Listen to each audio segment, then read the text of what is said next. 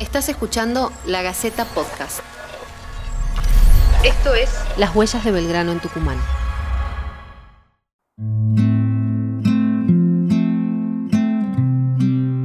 La comunicación entre los padres de nuestra patria resultó fluida durante la segunda década del siglo XIX.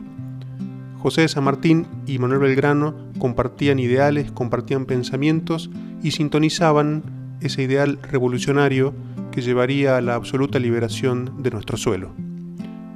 Un ejemplo de ello es esta carta que Belgrano le escribe a San Martín en la Navidad de 1813.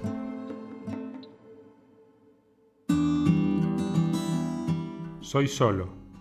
Esto es hablar con claridad y confianza.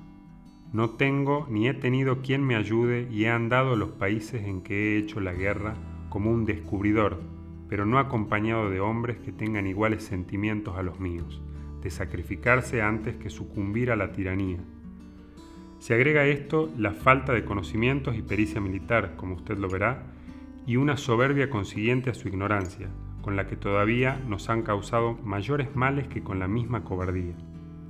Entré a esta empresa con los ojos cerrados y pereceré en ella antes que volver la espada.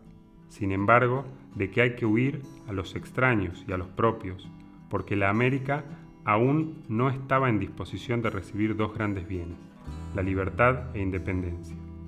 En fin, mi amigo, espero en usted un compañero que me ilustre, que me ayude y quien conozca en mí la sencillez de mi trato y la pureza de mis intenciones. Que Dios sabe no se dirigen ni se han dirigido más que el bien general de la patria y sacar a nuestros paisanos de la esclavitud en que vivían.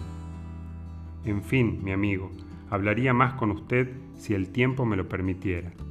Empeñese usted en volar, si le es posible, con el auxilio, y en venir a ser no solo mi amigo, sino maestro mío, mi compañero y mi jefe, si quiere. Persuádase usted de que le hablo con mi corazón, como lo comprobará con la experiencia constante que haga de la voluntad con que se dice suyo. Esto fue La Gaceta Podcast.